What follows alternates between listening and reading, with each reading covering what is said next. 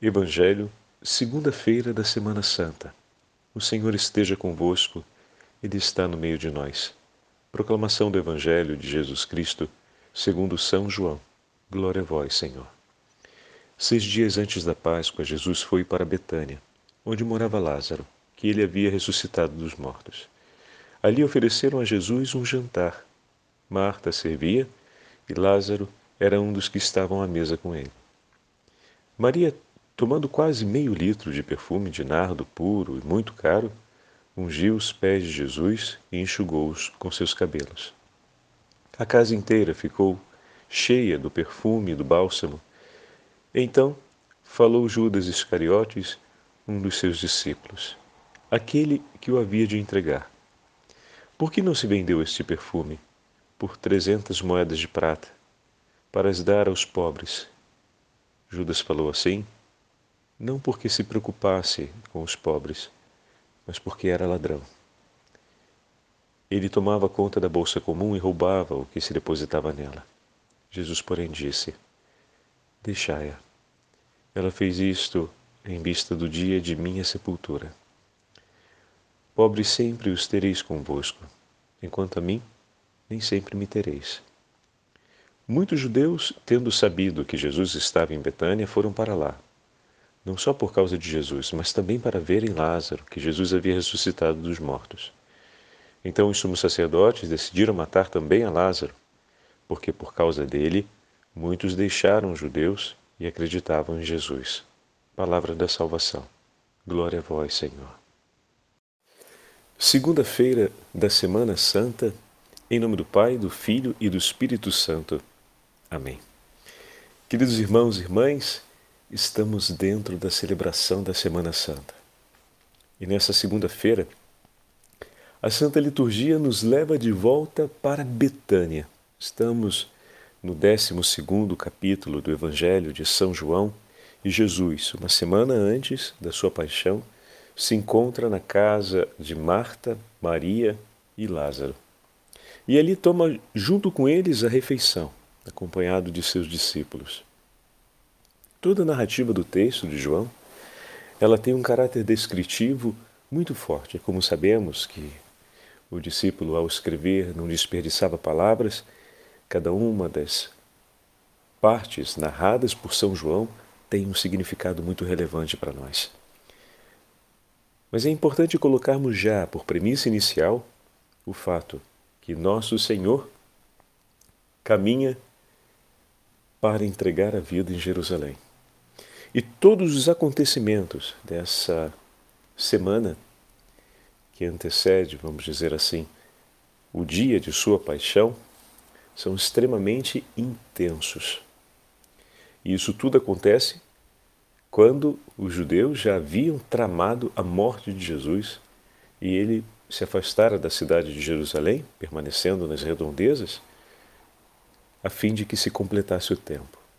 O que significa dizer que o Senhor está no controle de todas as coisas. Ao mesmo tempo que a maldade, a perversão, o ódio dos inimigos de Deus cresce, esperando aquele momento para vir contra ele, a soberania de Deus permanece a mesma. Não vos espanteis, nem vos agitais, se o mal à vossa volta cresce e se parece por um instante que as forças infernais demonstram ter um poder de orquestração maior do que aquilo que já demonstraram antes, porque o vosso Senhor continua sendo e é soberano sobre todas as coisas. O tempo e a história está em suas mãos e o inimigo infernal debaixo de seus pés. O triunfo absoluto está por começar. O inimigo se agita, porque quer arrancar o máximo possível as almas de junto de nosso Senhor. Mas vejam o que acontece ali naquele momento. Muitos judeus vieram de Jerusalém para visitar Jesus, mas eram mais interessados em ver Lázaro. Sabemos que muitas vezes a curiosidade acaba precedendo a intenção de fé e pode levar, inclusive, à dispersão da fé. Isso nós sabemos, né? Já tivemos oportunidade de falar em alguns momentos. Mas João não deixa o equívoco acontecer, ou melhor, a dúvida pairar. Aqueles que vinham, vinham para ver o milagre, Lázaro ressuscitado, e acreditavam em Jesus. Vocês lembram agora a palavra que nós ouvimos essa semana que passou? Se não acreditais nas palavras que eu digo, acreditais ao menos nos gestos que eu cumpro. Olha aí, exatamente. João fazendo uma conexão para a gente perceber que aquilo que o Senhor disse aconteceu. E ao mesmo tempo, a gente compreende aqui quão grande era de fato, ou quão intensa, melhor dizendo, era de fato a dureza daqueles corações que falavam com Jesus naquela hora, ou melhor, com quem Jesus falava naquela hora, os interlocutores dele naquele momento, que eram os fariseus e os mestres da lei, que não acreditavam nas obras, não acreditavam nas palavras do Senhor e tramaram a sua morte. Então o divisor de águas está estabelecido. Mas ao mesmo tempo o Evangelho hoje nos confirma uma verdade. Olhando os sinais e os gestos cumpridos por Senhor, pelo Senhor, em outras palavras, atenção agora, meu irmão, olhando os milagres re realizados pelo Senhor, muitos acreditarão na Sua palavra e abraçarão a fé. Você e eu, nós somos um milagre de Cristo. Lázaro foi ressuscitado no corpo. Ele que estava quatro dias morto no túmulo. Mas eu e você já fomos ressuscitados diversas vezes pelo poder de Deus da nossa morte espiritual pois estávamos mortos pelo pecado e o Senhor nos perdoou. E realizou dessa forma um grande milagre, pois converteu o nosso coração, orientado e comprometido ao pecado, e nos trouxe de volta para a vida. Eu e você já fomos e somos, cada vez que o Senhor nos perdoa e nos abençoa, causa de alegria nos céus porque há mais alegria nos céus por um pecador que se converte do que por 99 justos que não precisam de conversão. Cada vez que um passo de conversão, cada vez que você for ao sacramento da confissão, não se esqueça que o céu inteiro se alegra por você naquele momento. Pois o teu Senhor derramou o seu sangue na cruz para a sua conversão, para a minha conversão, para que nós sejamos libertos das cadeias do pecado, para que nós vivamos na liberdade dos filhos de Deus, para que nós possamos seguir os seus passos, para que nós também possamos, como a Virgem Maria, entregar a nossa vida como o Senhor a entregou nas mãos do Pai para viver a sua vontade, para cumprir em obediência a vontade de Deus. E aqui, nessa verdade, o discípulo e o mestre estarão juntos, unidos. Por isso, a sorte que espera o mestre não é diferente da sorte que toca os seus discípulos. Essa é uma expressão né, que a gente usa. Então, assim como quiseram matar Jesus, também quiseram matar Lázaro. Por quê? Porque Lázaro era o testemunho vivente da vida de Deus que estava em Cristo. De maneira que quando o Senhor morrer e ressuscitar e seguir para sentar-se à direita do Pai, Lázaro permanece no meio dos homens como testemunho do poder e da vida de Cristo. Assim como eu e você, cada vez que saímos do confessionário, permanecemos no mundo como testemunho do poder de Cristo, que ali se sentou por mim para me dar da sua vida. Mas no mundo também vamos arrastar o testemunho de morte, porque como já falamos várias vezes, se não pela pureza, pela penitência, devemos trilhar o caminho da santidade. E nem sempre cuidamos do dom recebido e voltamos de novo a perdê-lo. E o Senhor outra vez nos busca e nos perdoa. Aliás, ontem participamos do Domingo de Ramos e muitas pessoas levaram para casa o raminho abençoado. Lembra, meu irmão e minha irmã, e tem isso com você? Faço esse parêntese porque ele merece ser ouvido e guardado no coração. Ontem, quando nós, sacerdotes, abençoamos os ramos, recorda-te, caiu mais água em cima de você do que no seu ramo, e não foi sem razão. Aquele ramo estava em suas mãos como sinal da aclamação que os judeus fizeram ao Senhor quando chegou em Jerusalém. E eles diziam, é um grande profeta, mas ontem na meditação nós falávamos a respeito disso. Quando ouvimos, inclusive, o texto de Santo André de Creta. O que, que ele nos falava ontem? Aquele ramo que foi elevado, que foi sacudido, significava o acolhimento do grande profeta Jesus que chegava da região da Galileia eu e você, o conhecemos não como profeta, mas como Senhor da nossa vida. Nós não aclamamos como aquele que vem trazer a palavra de Deus, mas como aquele que é a palavra viva de Deus, ele tem a vida de Deus, ele é o próprio Filho de Deus. Nós já conhecemos que o seu sangue foi derramado pela nossa salvação e o seguimos porque fomos ressuscitados por ele. Então, aquele ramo que nós, vamos, nós levamos para a nossa casa, que colocamos na nossa estante, ou que prendemos na porta da nossa casa, ou que colocamos aos pés da Bíblia, ele simboliza a aclamação e o acolhimento. Nós, Senhor, vamos contigo. Jesus entra na cidade de Jerusalém para entregar sua vida, que aquele ramo recorde que Cristo entra na sua casa para entregar a vida pelos seus. Assim como aqueles ramos espalhados pela cidade de Jerusalém testemunham que Cristo escolheu entregar a vida por nós, pela nossa salvação. Jerusalém foi o lugar onde o Senhor entregou sua vida pela nossa salvação. Que esse raminho na porta da sua casa, cada vez que você olhe para ele, você lembre e diga: Bendito seja o teu santo nome, Senhor, pois escolhestes entregar a sua vida aqui nesta casa. Escolhestes derramar o teu sangue aqui, por essa casa, para salvar-nos. Esse é o lugar em que o Senhor escolheu estar conosco para a nossa salvação. Obrigado, Senhor, porque o Senhor escolheu entrar na minha casa para entregar sua vida para salvar minha família. E eu entro contigo, Jesus, porque, como teu discípulo, eu te aclamo e te acompanho nessa entrada em Jerusalém.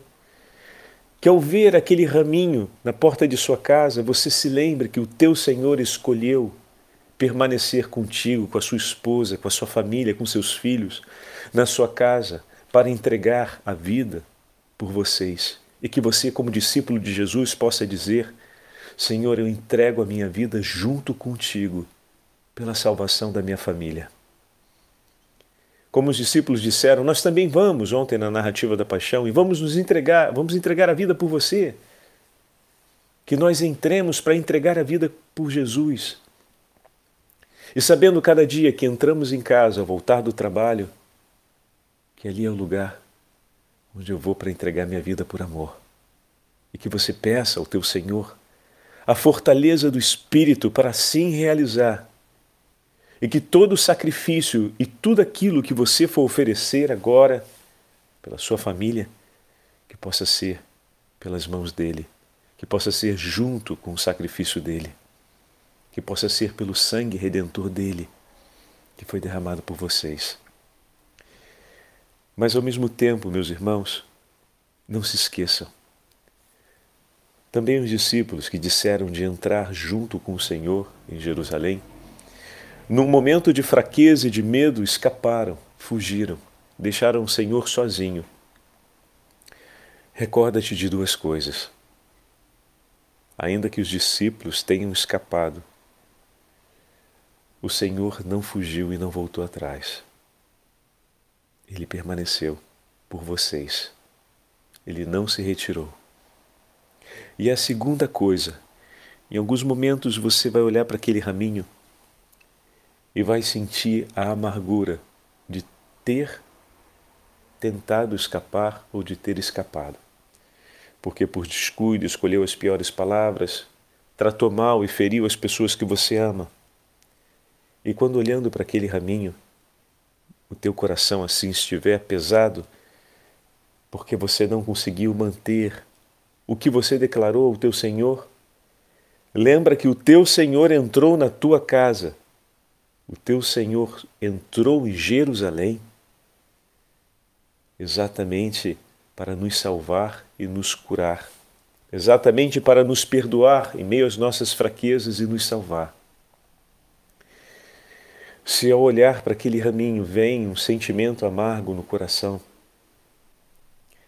a amargura vem porque, apesar do pecado, você não se esqueceu do amor que sente e da promessa que Deus fez.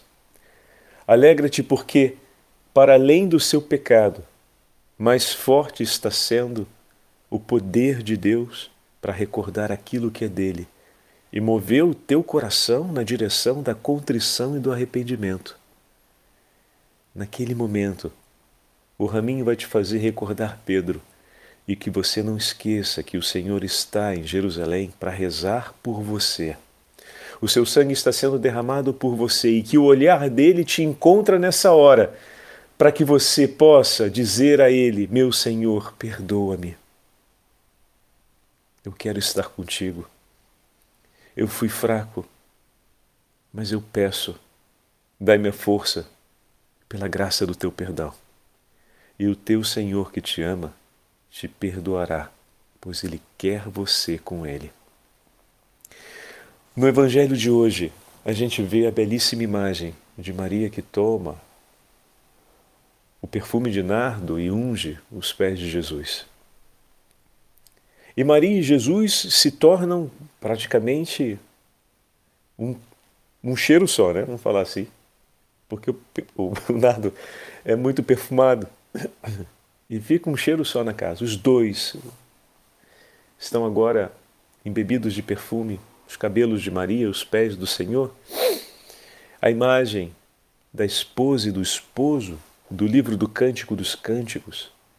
Assim como Paulo vai escrever que a igreja traz em si o bom odor de Cristo, aquele perfume da vida, o perfume da graça, revela a comunhão dos corações. O seu discípulo está sempre em comunhão com o Senhor. O discípulo e o Senhor formam um só coração, o odor de Cristo ressuscitado, o perfume da vida. Mas eis que muitas vozes se levantarão para tentar separar. O protesto de Judas é um protesto que tenta separar o discípulo do Senhor. Mas como assim, Padre Fábio? Se tivesse sido feito aquilo que Judas falou, Maria e Jesus não teriam o mesmo cheiro naquele momento. Não estariam unidos por aquele gesto de amor, de caridade, em que ela testemunha o amor e o zelo por nosso Senhor que está para entrar no tempo da paixão. Jesus, de uma maneira muito linda, vai dizer que Maria antecipa uma honra fúnebre a ele naquele momento. Maria não se dá conta, para ela é um gesto de ternura e de amor com o seu Senhor que ela cumpre.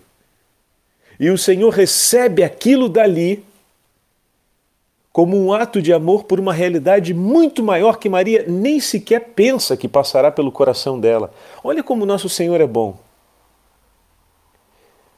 Ela está entregando para ele algo, pensando em fazer um, um, gesto de caridade, cumprindo um gesto de amor e de caridade com o seu Senhor, de delicadeza com ele, e Jesus recebe isso em uma dignidade muito mais alta que Maria nem sequer pensa em cumprir. Como nosso Senhor é bom que recebe algo tão pequenino e o avalia com um valor tão grande. Mas não é estranho pensar isso de nosso Senhor. que entregou por nós a sua própria vida. Quando ainda éramos pecadores, hoje Santo Agostinho vai falar na liturgia das horas, quando ainda estávamos longe, o Senhor entregou, derramou o seu sangue por nós. Se Ele nos promete a vida eterna, se Ele nos diz para trilharmos a santidade, e nós desconfiamos, nossa, Padre Fábio, mas isso pode ser muito grande. Aí fala Santo Agostinho: recorda-te, muito grande, recorda-te do que ele já fez por você. Foi muito maior do que isso que ele está te falando. Te ajudar a ir para o céu, agora, é muito menor do que tudo que ele já fez por você. Ele derramou seu sangue na cruz por ti. Ele morreu por você e venceu a morte por você. Isso foi muito maior. Então, quando ele hoje te diz, persevera no caminho da santidade, renuncia, sacrifica, segue-me, guarda no coração as minhas palavras, imita os meus passos, e eu te prometo o reino dos céus. E parece ser algo tão grande, tão difícil.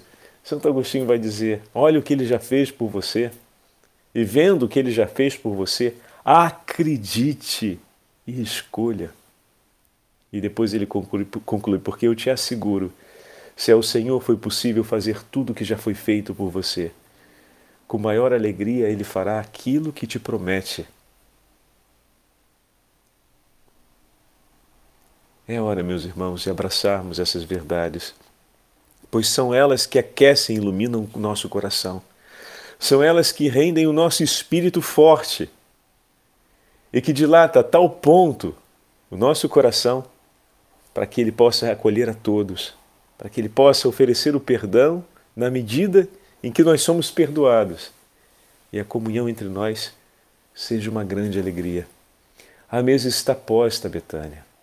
O Senhor se senta com a sua família, com a sua família amiga de Betânia, e ceia com eles a cada dia por meio da oração, a cada dia em que nos reunimos para a Santa Missa, como no último domingo, como no dia de ontem.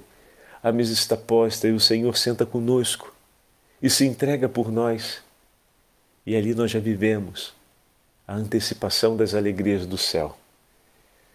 Que essa certeza dominical nos encoraje, nos encoraje semanalmente a percorrermos a estrada do Calvário até o dia em que sentaremos à mesa do banquete na Jerusalém celeste, na companhia dos anjos e dos santos, para recebermos o Cordeiro de Deus, glorioso, que nos recebe.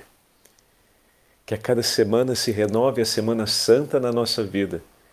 Que a cada semana nós possamos recordar essa página de Betânia, em que o Senhor conosco se entrega por amor em que nós celebramos esse memorial de Maria, em que nos unimos de tal forma ao Senhor que passamos a ter o bom odor de Cristo ressuscitado, da vida que tem dele, da vida que vem dele, e nós possamos voltar a entregar e a acompanhá-lo no itinerário de Sua paixão, para entregarmos a nossa vida com Ele e nos reunirmos no banquete celestial para a honra e glória do Seu santo nome. O Senhor esteja convosco, Ele está no meio de nós. Pela intercessão da Beatíssima Virgem Maria, pela intercessão de Santa Marta, Santa Maria e São Lázaro, abençoe-vos o Deus Todo-Poderoso, Pai, Filho, Espírito Santo. Amém.